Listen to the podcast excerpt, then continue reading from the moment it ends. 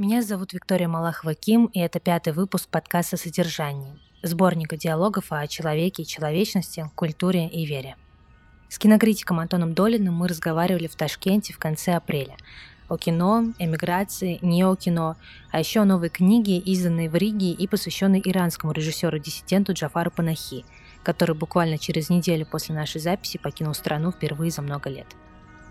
Актриса Мина Кавани говорит о нем так. Крайне мало режиссеров в Иране открыто поддерживают власть, но еще меньше те, кто открыто и честно выражает свой протест против власти. Мне кажется, Панахи единственный он и в тюрьме найдет возможность снять новый фильм. Этот выпуск и об опыте и работе Панахи, о кино как об инструменте сопротивления и помощи, и о самом Антоне Долине, конечно. Приятного прослушивания.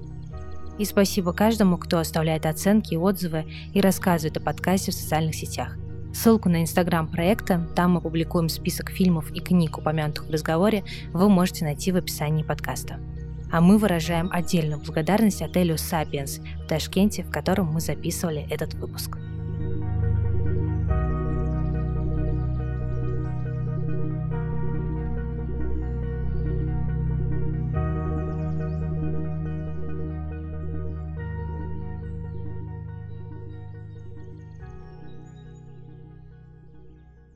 Антон, здравствуйте. Спасибо большое, что согласились поговорить. Самый поздний подкаст моей жизни в 22.00. Да, здрасте, добрый вечер. Вы часто, на самом деле, когда я... Понятное дело, что, мне кажется, с вашим голосом живу последние там несколько дней, вы часто говорите, что вы кинокритик, а вас, тем не менее, постоянно спрашивают про вещи, которые напрямую кино, возможно, не имеют отношения.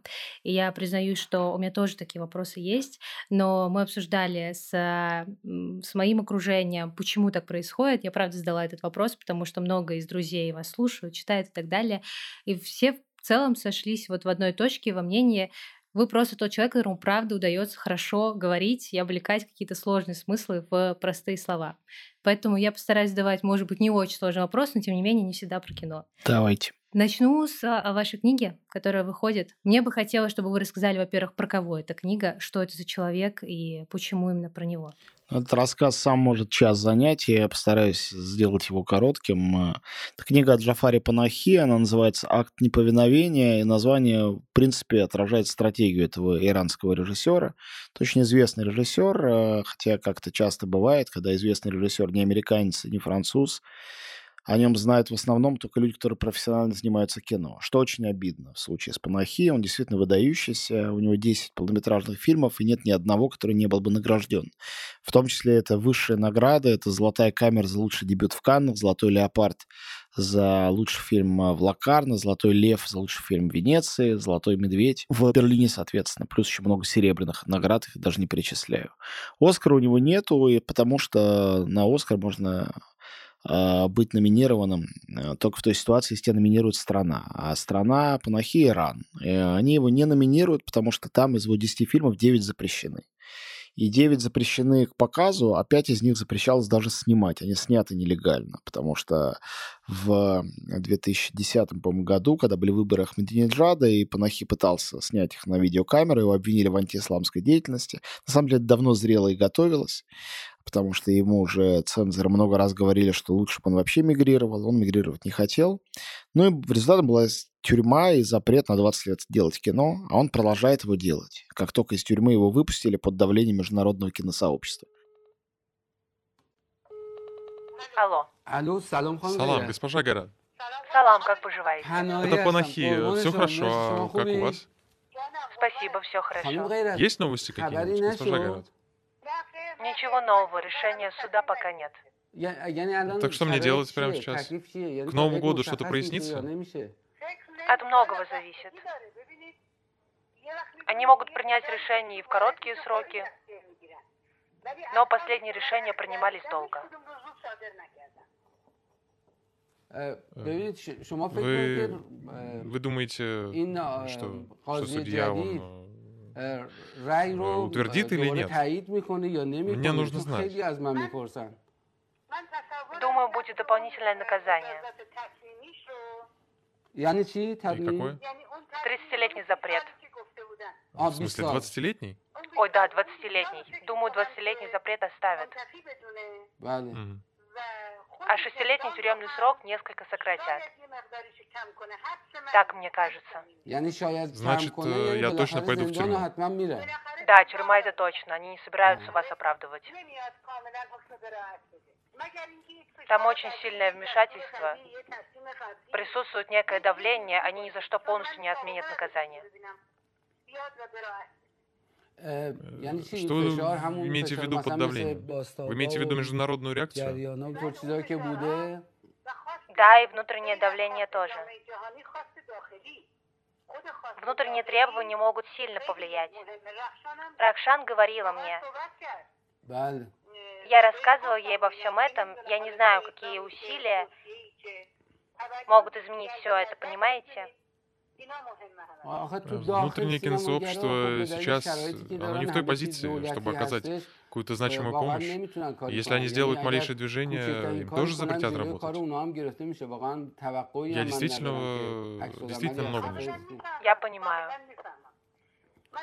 Недавно мне удалось в одном деле, в том же суде,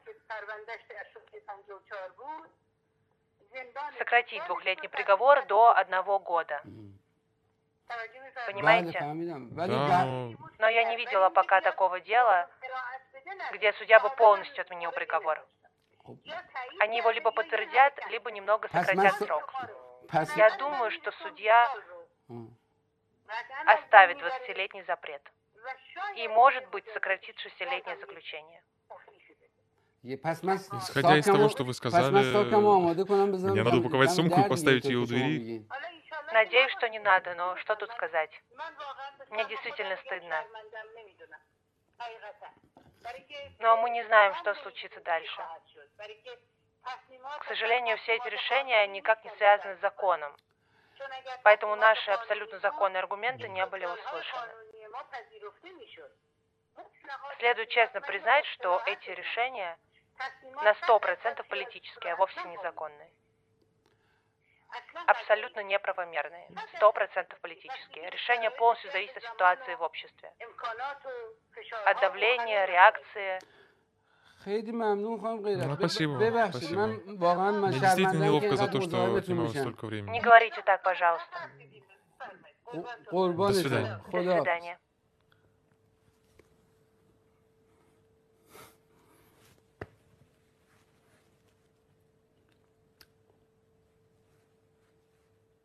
В 22 году он еще раз сидел в тюрьме, вот только в феврале выпустили, и то выпустили его под залог, потому что он объявил сухую голодовку, вообще-то он должен был 6 лет отсидеть. В общем, это, наверное, самый смелый режиссер в мировом кино, самый смелый и бескомпромиссный в иранском кино. И человек, чей опыт, я думаю, сегодня особенно для российских э, режиссеров и авторов вообще кино, книжка написана на русском языке, будет очень полезен. Я, начиная с февраля 22 года, когда стартовала эта война, или точнее та ее часть, которая называется вторжением России в Украину, думал об опыте Панахи, о том, как он полезен а, России, почему в России нет своего Панахи. Ну, на самом деле, нет какого-то простого очевидного ответа. Нет, потому что нет, потому что он один на свете такой, он в Иране. Но, тем не менее, а, конечно, его пример показывает нам, что сопротивление при помощи кино системе, оно возможно. Оно осуществимо, можно снимать такие фильмы, показывать их всему миру и Ирану, потому что там, хоть фильмы запрещены, их, конечно, смотрят на нелегальных DVD, естественно. Люди все равно их знают, эти фильмы. Вот. И все это возможно, конечно, требует недюжинной отваги, самоотречения, жертвенности какой-то. Но для настоящего художника это нормальные качества. Редкие, но нормальные. И э, вот я полгода занимался исследованием его творчества. Ну, я многие годы его смотрел и думал о нем, но вот сейчас занимался плотно, много о нем читал. Работал в архивах Парижской синематеки, которая, собственно, сделала возможный этот проект. А потом мои новые друзья из издательства «Новая Рига», на самом деле это не издательство, а книжный магазин, но они открыли издательство, они выпустили эту книжку и продают ее по всему миру, кроме России, куда, как недавно выяснилось, таможня запрещает вывозить книги иноагентов, изданные за рубежом, еще и без пометки на агентство. Я не знала про этот пункт. Так что это первая моя книга, которая издана не в России, первая моя книга, которая вообще не продается в России, при том, что э, не хочется хвастаться, но это 13 моя книга, предыдущие 12, в принципе, в своем сегменте становились бестселлерами и полностью раскупались тиражи, и были множественные допечатки, всякие были рекорды. Я правильно понимаю, что этот вопрос, который в аннотации задан, может ли кинематограф стать способом политического сопротивления, по факту ответ на него это просто опыт панахи. Конечно. То, как вы его описываете. Конечно, конечно. Это спойлер такой несложный, что панахи показывает, что да, это возможно.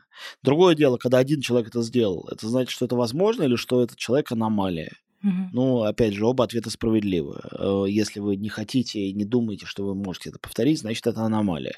Если вы можете чему-то у этого опыта научиться, а я этот опыт подробно расписал, как он работает на эстетическом уровне, на содержательном уровне, значит, может быть, это э, на кого-то еще можно экстраполировать. Вы в своем выпуске на YouTube говорите, а может быть, это уже было в каком-то из интервью про Панахи, что часто про него говорят и пишут, что он показывает вот эту неприглядную правду, которая людям очень дискомфортна, она их царапает.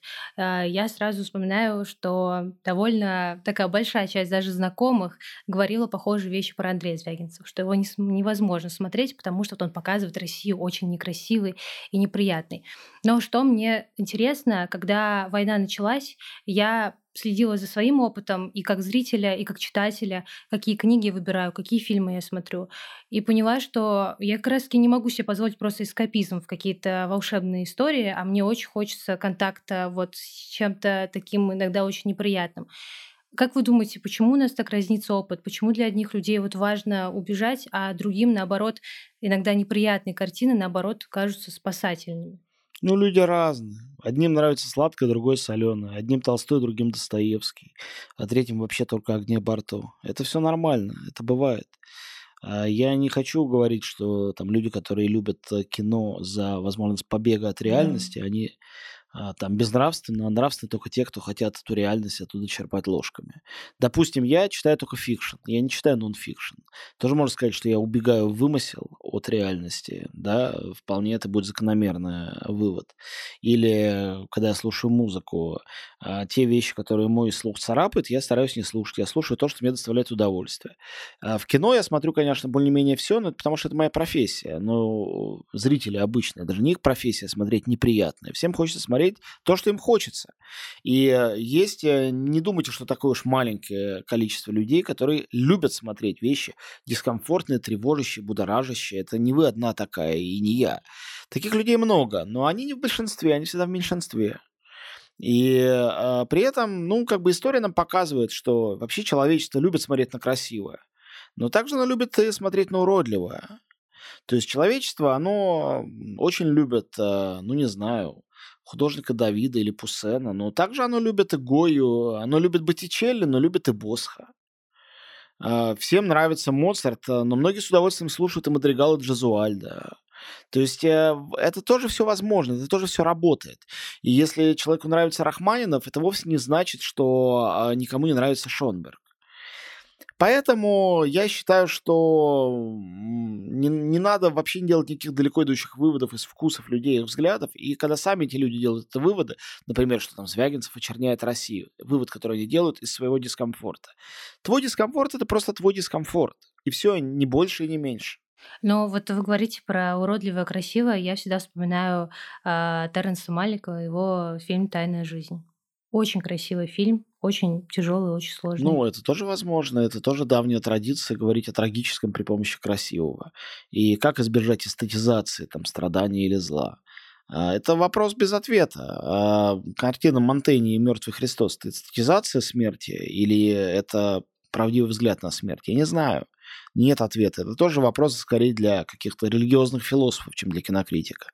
Я просто знаю, что э, склонность человека к красивому, она непреодолима. И наше притяжение к искусству и наше внимание к нему объясняется именно вот этой странной, почти патологической потребностью, заложенной в человеческой психике. Но э, частью этого всего является и потребность в м, э, том, чтобы искусство делало нам больно, чтобы оно нас царапало. То, что Аристотель обозначал как катарсис, то есть очищение через страдание. Это же не просто очищение. Ты должен пострадать, и потом ты переживаешь очищение. Ну, это как известный, э, да не помню, анекдот или шутка про человека, который любит больше всего на свете зубных врачей. Потому что когда выходишь от них, так хорошо. То есть э, э, люди же смотрят массово фильмы ужасов. Фильмы ужасов страшные, дискомфортные. Почему они их массово смотрят? Они любят страдать, они любят бояться? Я думаю, что нет. Они садисты, они идентифицируют себя с э, маньяками? Я думаю, что тоже нет. Я думаю, что это просто вот канал для наших эмоций может быть таким. Мы можем смотреть на какую-нибудь красивую, счастливую, смешную, э, романтическую жизнь и воображать себя там, а можем смотреть на какую-нибудь очень страшную, жуткую, неприятную жизнь и говорить «мы не там».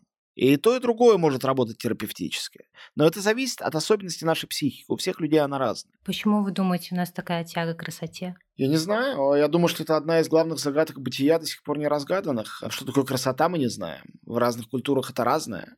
Мы смотрим на некоторые критерии женской, например, красоты. Ну, я говорю о женской не из какого-то сексизма, а потому что женщина в, в самом случае, монотеистических обществах, где существует патриархат, всегда была предметом э, любования. И видим, что в одно время нравились женщины полные, а в другое худощавые, были в моде большие груди или маленькие, блондинки или брюнетки. Одно считалось красивым, а другое по умолчанию менее красивым или некрасивым. Потом это менялось. Это даже не вопрос моды, это таинственные вещи, они связаны с огромным количеством вещей, с течением времени, с э, историческим контекстом, с э, состоянием, не знаю, гигиены, состоянием философии, состоянием э, религии в этом обществе и в этом периоде. Вот, поэтому мне, мне очень трудно. Я помню с детства, а кто-то там из моих родственников пожилых мне говорил, что про то, что азиаты некрасивые, а, и что вот там, не знаю, глаза у них раскосы. А потом я смотрел, ну, я не знаю, что взять для примера, там, там, фильм Такеси Китана «Куклы». И ты понимаешь, что там красив каждый человек, который там есть. И эта красота такая, что тебе хочется плакать от того, как это красиво, что это даже чрезмерно. Что на это можно сказать? Как можно это прокомментировать? Я не знаю. Я искренне не знаю. Потому что мне кажется, что красота, как и уродство, затрагивает в душе человека какие-то такие струны, которые еще не проанализированы наукой, медициной или э, психологией. И поэтому так успешна работа критика и человека, занимающегося эстетикой, потому что этот человек опосредованно отвечает на этот вопрос, исследует вот это вот воздействие красоты на человека. Я вспомнила, как вам сегодня задали вопрос а, в кинотеатре на встрече про азиатское кино, когда это тренд или когда это прекратится. А для меня это интересный момент, потому что я наполовину кореянка, у меня папа кореец, и я когда росла, я не видела перед собой вот этих образов азиатских женщин, на которых бы мне хотелось быть похожей, всегда это был европейский тип. И я помню, что я тоже росла с такой установкой. Ну, во-первых, все равно это какой-то такой расизм, национализм в детском саду, в школе, все равно это присутствовало. Но для меня сейчас вообще китайские, корейские, японские актеры и вообще этот рассвет азиатского кино для меня это очень важная штука. А, и ну, поэтому... Ну, послушайте, корейцы, которые первые из всех азиатских наций победили на Оскаре, да. А, корейцы, которые заставили кей-поп слушать реально весь мир, ни одна азиатская культура, хотя там много разных направлений, музыку, сколько этих направлений породила Япония, не перечислить. И все равно кей-поп номер один. Это просто вот самое главное. Мне кажется, это реванш Кореи, корейской культуры, такой все-таки сравнительно небольшой при всей ее художественной мощи, над э, э, невниманием или даже презрением всего мира по отношению к ней. Что для вас красота? Ну, я могу сказать, что кстати говоря, именно корейские режиссеры, если говорить о кино, дали несколько просто эталонов. Когда ты смотришь э, фильм «Служанка» или фильм «Решение уйти» э, э, Пах Чхан Ука, это, в общем, с начала до конца, с первого кадра до последнего, даже когда появляется что-то ужасное вроде осьминога, от того, как это красиво, тебе хочется зарыдать. И азиатское кино, кстати говоря, гораздо лучше умеет эту задачу поставить и решить, чем европейское. Я не знаю почему. Взять Вонга Карвая, взять того же Китана, взять Нагису Осиму, фильм «Табу» вы смотрели? Гахатта. Это может сойти с ума просто. А, взять Миядзаки. Иногда ты начинаешь а, а, плакать от чувств, которые нахлынут уже на начальных титрах его еще мультфильме начался, а ты это испытываешь. Я думаю, что Европа очень, или Америка очень мало и плохо это умеет. Она просто просто на такое не способна. Вообще думаю иногда, что вот этот стереотип о некрасивости азиатов или азиатского чего бы то ни было, э, культуры, пейзажа, еще чего-то, это какая-то зависть. Потому что, э, ну, допустим, культура любования там цветущей сливой, сакурой или опадающими кленами японская, это э, такая абсолютизация красоты, до которой далеко любой другой известной мне культуры. Вы, наверное, знаете про книгу, которую от Маргином недавно вышла «На гори» Рёко Сикигути. Это книга-эссе про 72 сезона в Японии. Нет, на кстати говоря, не сезон... знаю, мне обязательно надо прочитать. Да, на каждый сезон свое название написано просто невероятно красиво, именно сам текст. Поэтому да, это вот э, тоже про способность как-то по-особенному даже к природе относиться. Ну, мне кажется, что у нас в семье еще к этому отдельное отношение, потому что мы все повернуты на Японии. Так получилось. У меня мой дядя родной японист, он переводчик японской поэзии, наверное, самый сейчас известный на русский язык. Э, я, ну, вырос, соответственно, я знаю его с рождения, и всегда эта Япония была как бы в доме, была рядом. Моя жена японист, вне зависимости от этого, она владеет японским, она изучала это все. Э, дети обожают эм, аниме смотрят это бесконечно и стыдят все время нас, что мы смотрим этого гораздо меньше. Вот, э, то есть, э, ну и мы ездили в Японию несколько раз. Э, конечно, мы все равно туристы там, чего уж там. Но красота Японии нас очень многому научила. Ну, конечно, это не эксклюзивное японское свойство. Я говорю, у Кореи все то же самое есть, но Корею я знаю только через корейское кино. Я корейскую культуру не знаю так глубоко, если не знаю корейскую литературу, например. Но корейское кино — это что-то невероятное. Я очень хорошо помню, когда я впервые увидел Ким Кидука, а потом я увидел Олдбоя, а потом я увидел воспоминания об убийстве, и каждый из этих фильмов открывал для меня просто какую-то галактику, целую вселенную. А вот. А эти вселен... вселенные все очень разные. Там взять «Пылающего» Ли Чандона. Это очень разные режиссеры. Между ними вообще ничего общего нет. Между ними не больше общего, чем между там Антониони, Пазолини и Филини. Это разные миры. Вот, но при этом это одна и та же Корея, которая маленькая страна, которая порождает вот такое разнообразие эстетик э, э, и разных стилей. Это, конечно, потрясающе. Но у меня есть э, такое мнение по поводу Кореи. Мне кажется, Корея это просто кинематографическая страна. Этих стран вообще не очень много на планете. Те, которые живут и дышат кинематографом. Я даже не уверен, что можно так сказать про Италию, где слишком много mm-hmm. конкуренции с другими искусствами. Или про Францию, где тоже этой конкуренции очень много. Но вот, например, Америка чисто кинематографическая страна страна. И вот Корея тоже такая страна. Они дышат кино. Я был в городе Чонджу, я как сейчас помню, что там в центре города статуя э, кинооператора, там все дома украшены каким-то граффити из разных фильмов. Э, ну вот, я не видел такого города ни в Европе, ни в России, никогда. А к Ганаде вы как относитесь? К Ганаде я отношусь хорошо, но он э, это такая модная фигура, потому что человек между разных пространств, культурных и этнических, и вот эта э, межпространственность очень меня привлекает. Она же свойственна Пичатмонгу Верстакуну, и, кстати говоря, Хряхадзу Кореэди, у которого последний фильм снят э, в Корее, предыдущий снят во Франции, и при этом он японский, чисто японский режиссер. Мне очень нравится то, как он э, это умеет делать делать. И то же самое было свойственно Аббасу Киаростамию, который последний фильм снят в Японии, а предыдущий в Италии. Вот. Я люблю, когда азиатское оказывается внезапно абсолютно универсальным, всемирным. Это довольно часто бывает. И это не попытка ассимиляции или какой-то адаптации, абсолютно нет. Это просто попытка э, взглядом абсолютно вот с той части света посмотреть на вроде бы привычный нам мир увидеть его совершенно иначе.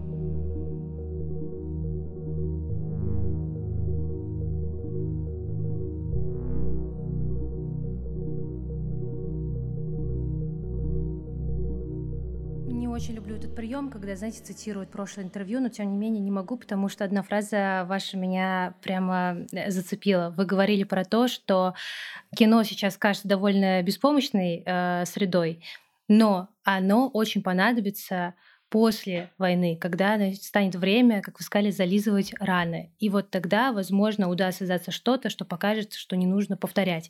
И у меня, как у человека, который вырос а, ну, достаточно молодого, мне 26, и я выросла вот с этим ощущением, когда в школе, в детском саду, каждый раз 9 мая мне говорят, что ну никогда ни за что война не повторится, это самое ужасное, что может произойти, бабушки, дедушки, родители, учителя и так далее, и так далее.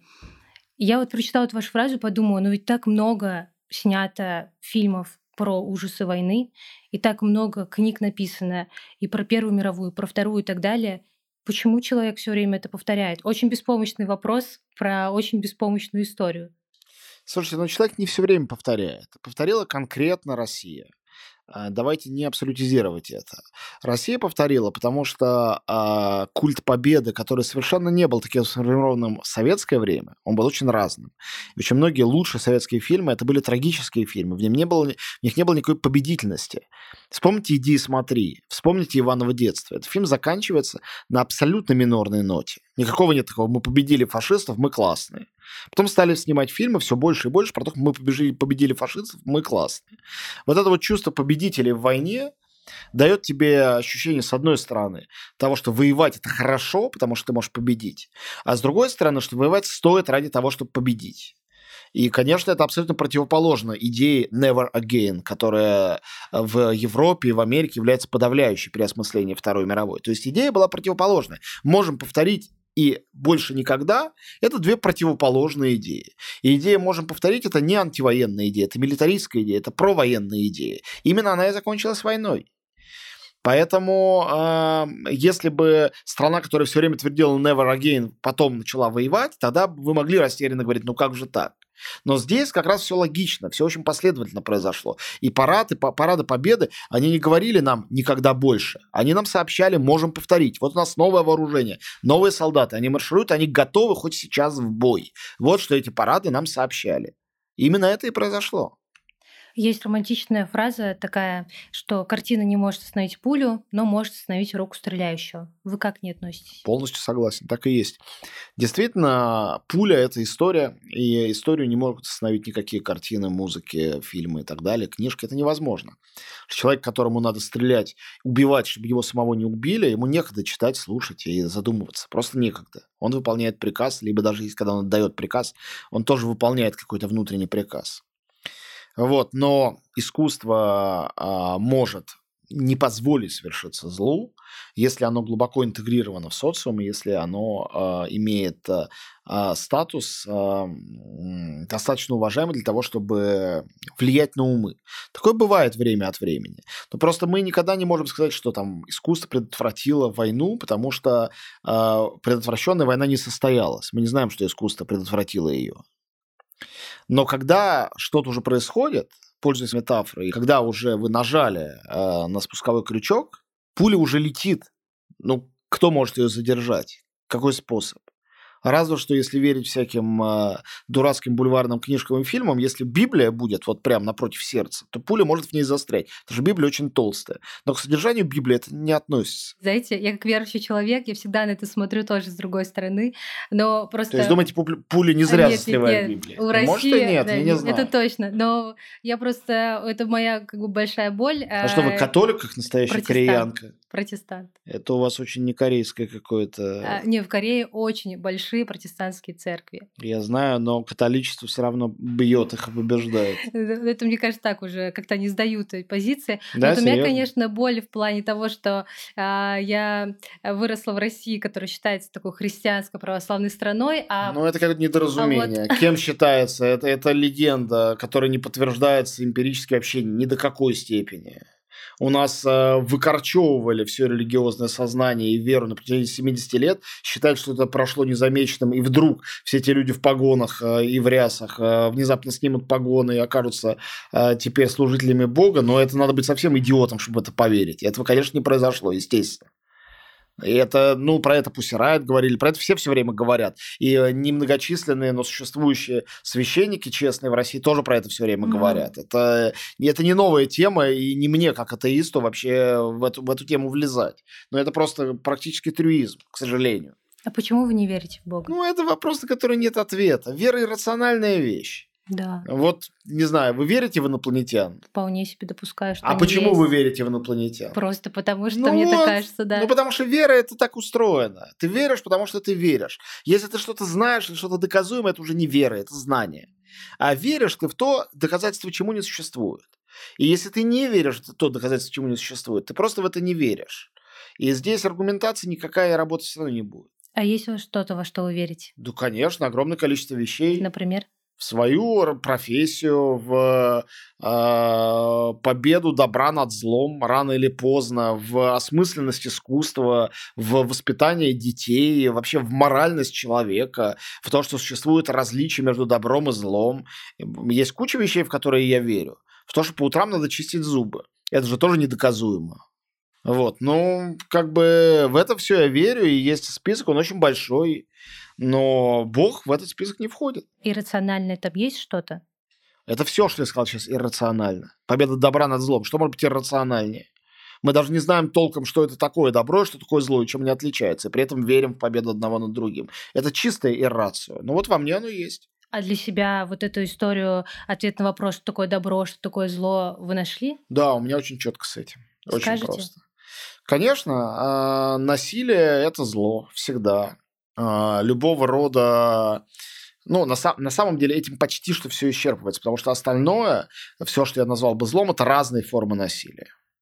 Насилие над чужим имуществом, насилие над чужим телом, насилие над чужой волей, насилие над чужими желаниями. Это все формы насилия. Бывает общественное организованное насилие в тоталитарных обществах, бывает насилие внутри семьи, бывает насилие в паре, в отношениях, в любых, бывает насилие в дружбе, бывает насилие по отношению к незнакомцу на улице. Да когда официант говорит тебе, а чего это ты не оставил 10% чаевых, это тоже форма насилия. Когда мать говорит э, ребенку, который говорит, пожалуйста, дай мне поспать, нет, вставай, иди в школу, это тоже насилие. Когда бабушка говорит, ешь этот куриный бульон, а ребенок говорит, я хочу конфету, а бабушка говорит, нет, ешь бульон, он полезный, это тоже насилие. И это тоже форма маленького зла в моих глазах. Ты не знаешь, что э, может человечество обойтись без насилия. Я в это не верю. Но есть какой-то элемент этого допустимого зла, который в обществе существует. Наша цель его там, где мы можем, минимизировать.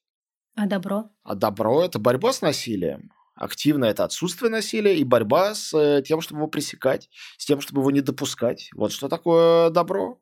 Это очень просто. Добро – это устранение зла и, и противостояние этому злу. А зло в себе вы находили? Конечно, еще бы. Хорошо было бы быть каким-то святым, но цветы только в святцах бывают. Э, естественно, огромное количество.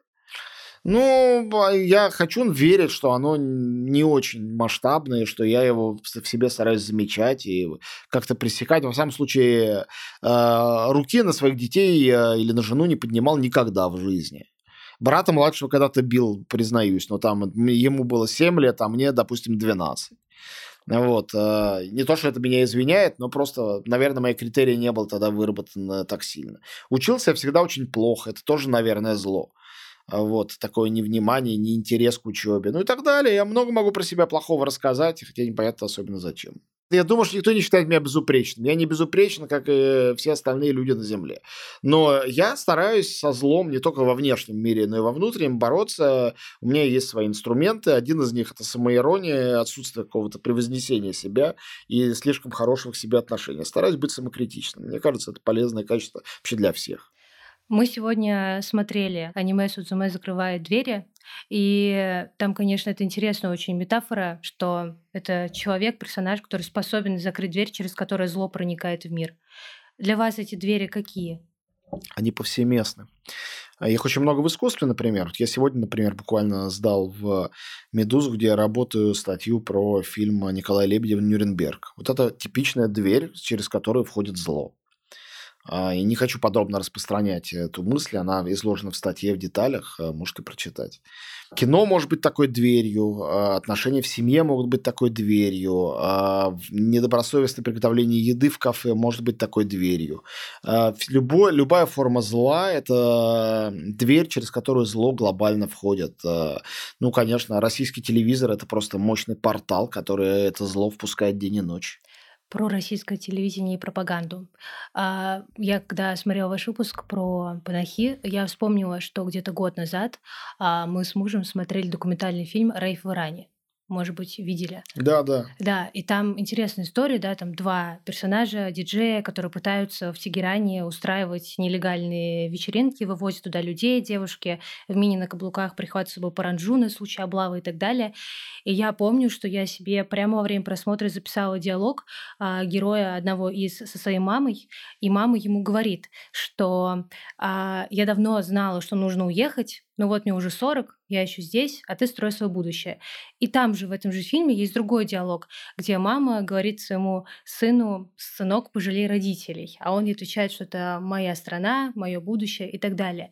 И я вот только буквально вчера вспомнил про этот фильм, про эти фразы, И мне очень как-то больно эти воспоминания кольнули, потому что я понимаю, какой сейчас разрыв происходит между поколениями, между людьми молодыми, между родителями, которые не понимают, почему у меня прям ком в горле, когда это говорю, почему уезжают, почему бросают, почему предают, рисую кавычки и так далее.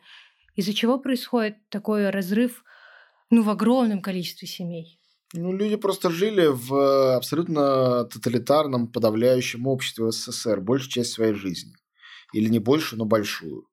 Ну, это людей трансформирует. Э, огромное количество страхов, иногда совершенно рациональных, огромное количество предрассудков, совершенно непобедимых. И, конечно, желание, которое даже в самых свободных обществах есть, чтобы твой ребенок был как ты, думал как ты. Это же твоя часть, твой ребенок. Он не самостоятельный человек. Знаете, я всю жизнь радеюсь за самостоятельность моих детей от меня. Но если бы в тот момент, когда я решил уезжать из России, потому что я против войны, выяснилось бы, что они хотят остаться, потому что им все нравится, при том, что они маленькие, там, я мог бы сказать, им там сдурили голову в школе, в институте, мне это было бы очень больно. И понимаю, что мне это было бы больно, я понимаю, что тем, кто поддерживает войну искренне или по глупости, или как-то еще, или даже культурно, им больно, когда их дети иного мнения. Для них дети такие же предатели, какие были бы для меня, мои, при всем моем уважении к их субъектности, если бы они э, говорили, да ладно, классно, бомбят там их, слава богу. Mm-hmm. Поэтому всегда переверните ситуацию, сразу станет понятно. Это не значит, что это не болезненно. Конечно, болезненно. Но это совершенно объяснимо. Сделать с этим ничего невозможно. Надо всегда помнить, каждый человек... Э, каждый человек остров. Немножко каждый mm-hmm. человек сам, сам с собой все равно. Твоя совесть э, с тобой собой. В конечном счете ты рождаешься один, умираешь один. Кажется, что это не так, но на самом деле это так. Э, я недавно смотрела интервью с одним современным мыслителем, который произнес, что он молодое поколение не винит в том, что оно уезжает, потому что он себя винит в том, что мы вырастили, ну, как да, он с его лица говорит, такое общество, в котором молодые люди гонятся за комфортом и не готовы пойти за свое отечество, за свою родину, а, умирать, убивать и так далее.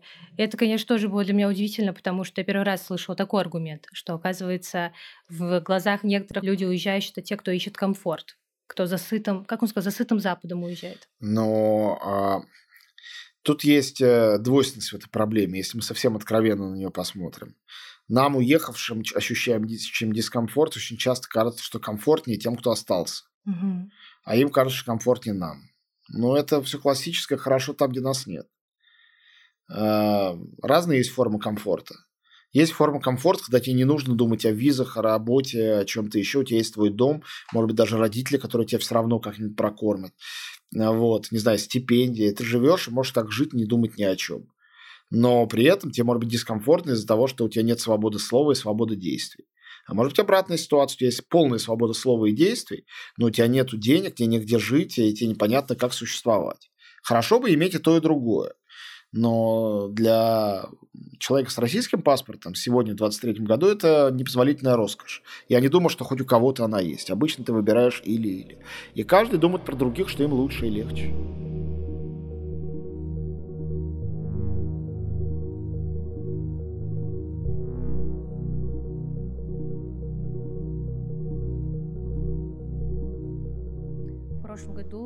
Фестивале документального кино «Бит» в Москве был слоган «Если вам кажется, что земля уходит из-под ног, это не значит, что вы падаете».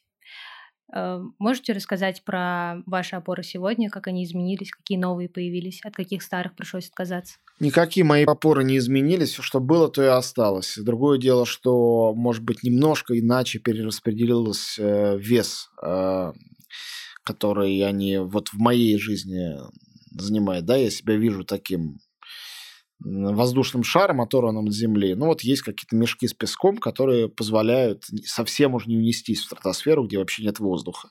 И вот эти мешки, у них как будто бы тяжесть теперь по-разному выглядит. Во-первых, меня держит, естественно, помогает мне держать курс моя семья. Это первое и главное. У меня есть жена, двое детей, собака. Это моя семья. Они со мной, они поддержали мой выбор уехать. Э, точнее говоря, это был наш общий выбор. Хотя главной причиной его был я и разного рода угрозы, которые поступали, конечно, мне. Если бы я замолчал, то остальным ничто не мешало бы оставаться в России.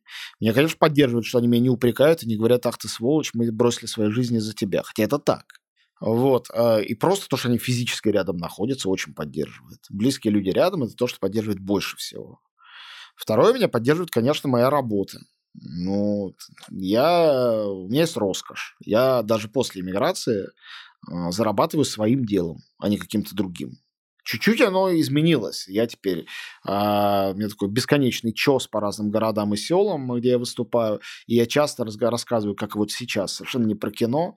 И, ну и ничего. Ну, я способен на это. Я не, вызывался это делать, но а, если кому-то этого легче, лучше, ну, значит, может быть, в этом есть какой-то смысл. Третье, что меня держит на плаву, конечно, то, что меня держало на плаву абсолютно всегда, это какое-то потребление искусства бесконечное. В моем случае это бесконечный процесс, он неостановимый, он, многие считают, патологически интенсивный, но это так. Я бесконечно нахожусь в потоке книжек, которые я читаю, фильмов, которые я смотрю, а, значит, э, музыки, которую я слушаю, выставок, на которые я хожу, театров, в которые я хожу. И это просто не останавливается вообще, это нон-стоп. Это нон-стоп моей жизни. Наверное, могу сказать, что в последний год мне больше всего помогала музыка. У меня были периоды, когда я не мог ничего читать и ничего смотреть. А музыку я слушаю всегда, и разная музыка в разные моменты очень меня выручала. Вот мой, мой, мой дзен это были длинные прогулки с собакой и с э, музыкой в наушниках. Вот. Музыка самая разная, если вы там захотели бы спросить. Э, это такой диапазон, э, такой разброс, что его невозможно... Ну вот, вот летя в самолете сюда, в Ташкент из Риги, я слушал пару альбомов Strokes и фортепианные концерты Бетховена в исполнении Глена Гульда. И это совсем не самое контрастное из того, что у меня бывает, на самом деле. Бывают и более странные комбинации. Но музыка, музыка, музыка. Это очень помогает. Последняя книга, которую вы прочитали, которая вас именно поддержала, не просто прочитали, а которую вы прочитали с особым, там, не знаю, эмоциональным увлечением. Слушайте, я сейчас с диким кайфом читаю э, Элис Монро. Я готовлюсь к первой в своей жизни поездке в Канаду, никогда там не был. Мне очень всегда нравилась канадская культура, потому что Канада – это такое зазеркалье США. А, это тоже Америка, и там есть все американское, но самого главного, что есть в США, там нету нет большого Голливуда, великого кино, нет большого патриотизма вот такого вот на показ, нету этого империализма. Там есть только, мне кажется, озера, горы, ну, я не знаю, там не было, и леса. И французский язык, который для меня главный иностранный язык, которого в США нету, а в Канаде есть. И поэтому, когда я с канадской культурой в жизни сталкивался, мне всегда, это всегда были приятные столкновения. Я очень люблю там а, фильмы Дани Аркана или Дэвида Кроненберга, особенно ранние, или Атома и Гаяна, или Дани Вильнева и ранние, и поздние, собственно говоря, Дюн, один из моих любимых фильмов за последние годы. Вот, казалось бы, блокбастер, но я считаю, что он совершенно сумасшедший. Я в самолете никогда не смотрю кино. Сейчас я летел Ташкент и опять не смотрел кино, но у меня какая-то дама на ряду передо мной, я в щелочку видел, смотрела Дюну. И я обнаружил, что мне прям... Ну вот как когда ты приходишь, не знаю, парикмахерскую, и там фоном играет какой-нибудь там концерт Моцарта, э, тебе нравящийся. И ты специально его не слушаешь, тебе волосы стригут. Но тебе от этого чуть-чуть лучше. Вот мне от этой фоновой дюны было чуть-чуть лучше. Ну, в общем, а, потом я люблю Глена Гульда, я люблю Arcade Fire, э, группу Rush, э, Леонарда Коэна. Канада мне как-то вот родная во многих отношениях. И это тоже супер поверхностный взгляд, но а, тем не менее он у меня есть или э, там Скотт Пилгрим, гениальнейший из, из комиксов, тоже канадский комикс, тоже один из моих самых-самых любимых. И э, Элис Монро это, наверное, ну, в моих глазах главная канадская писательница, номер один. При том, что там есть и Маргарет Этвуд, ну, там куча прекрасных mm-hmm. писателей. Но Элис Монро это реально как если бы сейчас рядом с нами жил и писал, и был бы уже женщиной э, под сто лет э, Чехов вот был бы живой Чехов. Невозможно себе это представить. Вот она, она не хуже Чехова ничем. Ее проза это просто вау, это потрясающе. Я впервые последний месяц стал ее читать по-английски. Раньше читал всегда mm-hmm. в переводе. Ее неплохо переводят на русский, кстати говоря.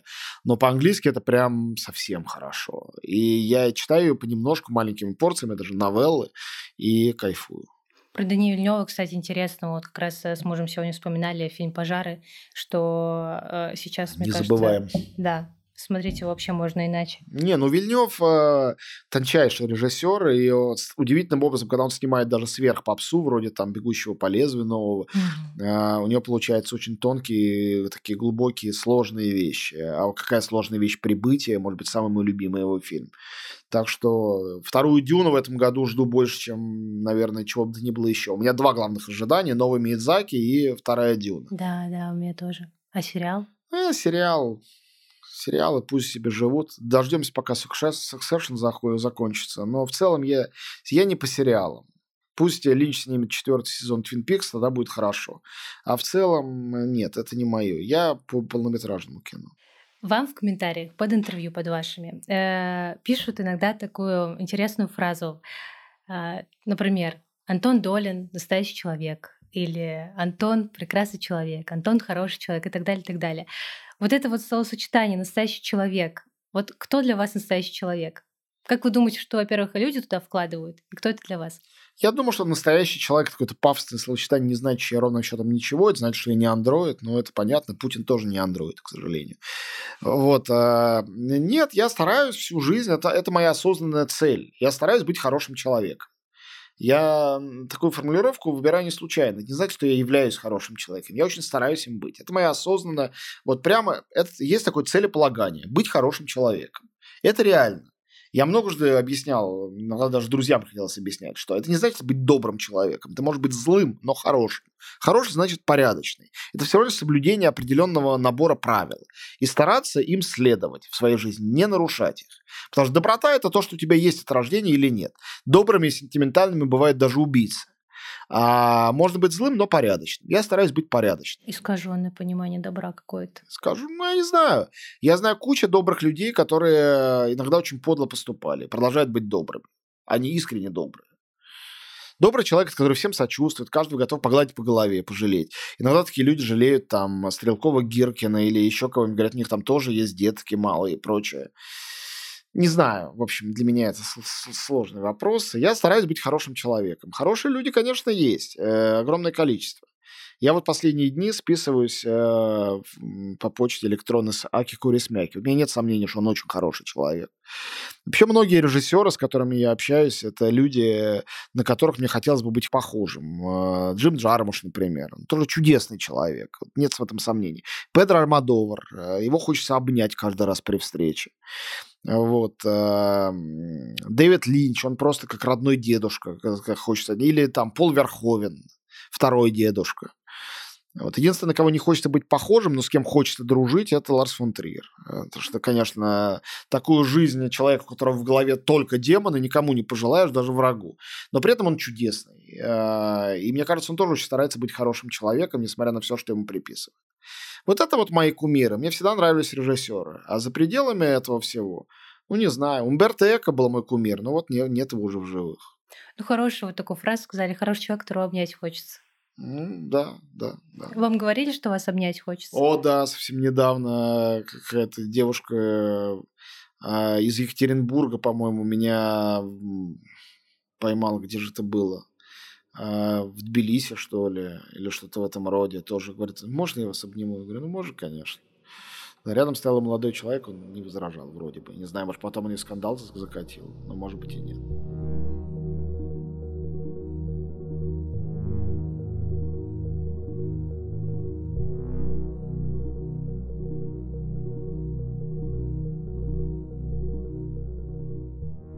Который я прочитала в книге «Советский учебник по этике в кофейне в Ташкенте». Она просто так э, лежала, я открыла и оказалась на странице с вопросами, которые а, задавали советским людям.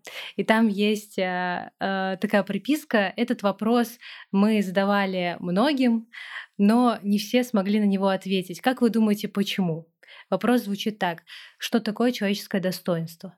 Ну, к сожалению, есть очень прямой ответ, э, почему многие не смогли на него ответить, потому что это как раз то качество, которое в Советском Союзе уничтожалось планомерно, системно, и это было поставлено на поток.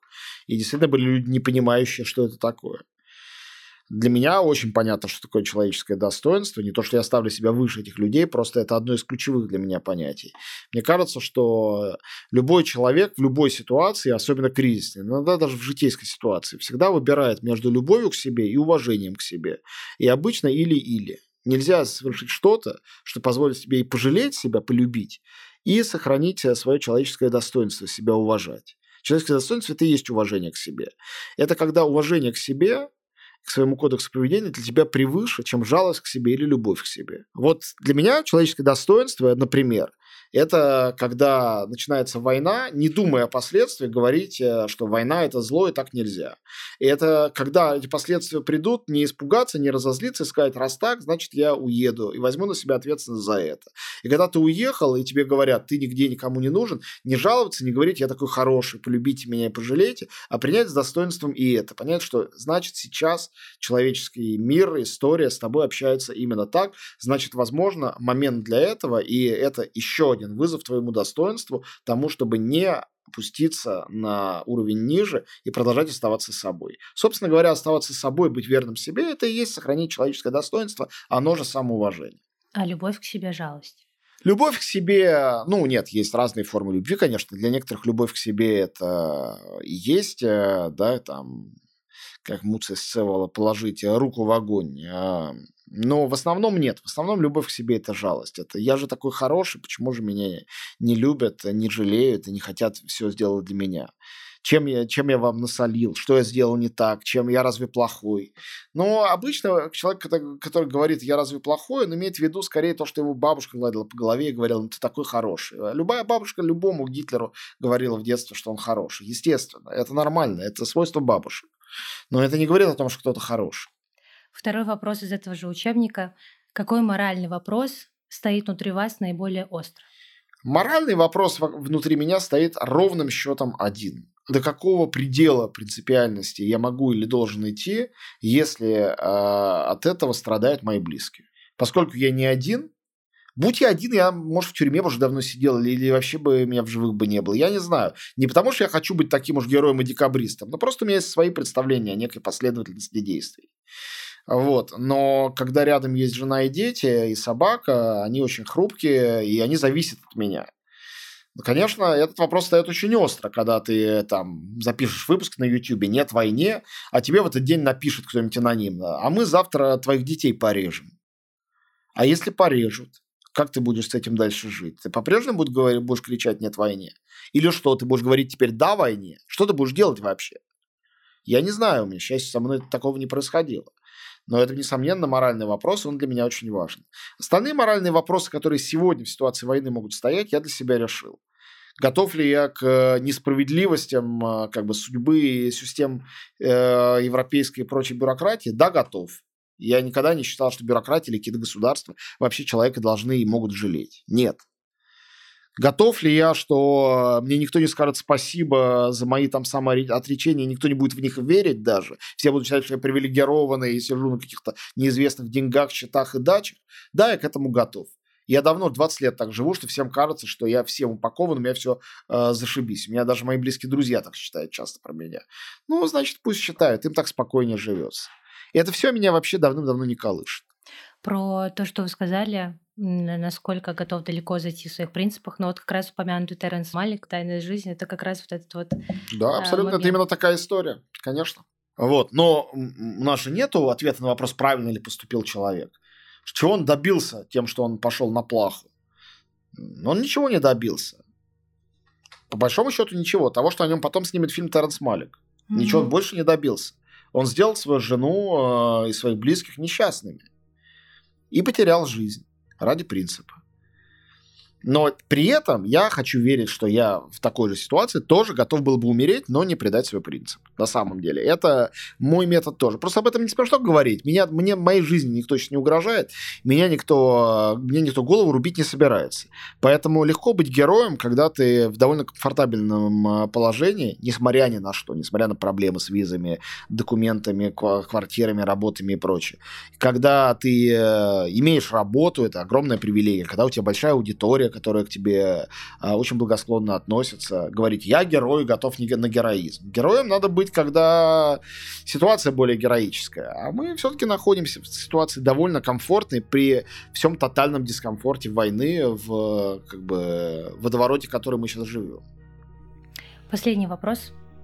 А, у Томаса Манна, я недавно дочитала «Волшебную гору», у него вся книга заканчивается вопросом, не дословно цитировать не буду, но основной вопрос, может быть, помните, вообще вырастет ли любовь на всем этом пепелище после войны? Очевидно, что вырастет. Даже Томас Ман про это написал уже позже, да, после «Волшебной горы». даже Иосиф и его братья, это книжка о любви. Она создавалась в очень тяжелых э, обстоятельствах. Но я-то считаю, что с любовью все совсем не сложно. А, эта штука иррациональная, но она не может исчезнуть. Это как и искусство, это некая потребность человека базисная. Человеку хочется любить, и ему необходимо быть любимым. Любому самому гаденькому человеку. Поэтому любовь никуда не денется. Спасет ли она кого-то? Ну, вот в этом серьезное сомнение. Но кого-то, наверное, все-таки спасет. А что должно вырасти? Я не знаю. Если бы в России выросло чувство собственного достоинства массово, это бы точно нам не помешало.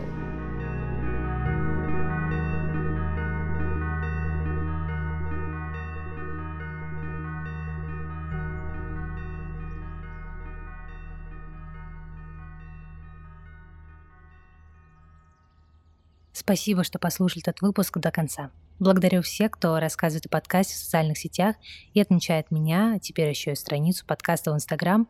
А еще аккуратно напоминаю, вся команда подкаста будет очень благодарна вашим оценкам и отзывам на платформах, на которых вы слушаете выпуски. Например, вы можете поставить сердечко на Яндекс Музыке или звездочки на Apple подкастах и там же написать отзыв. До следующей встречи.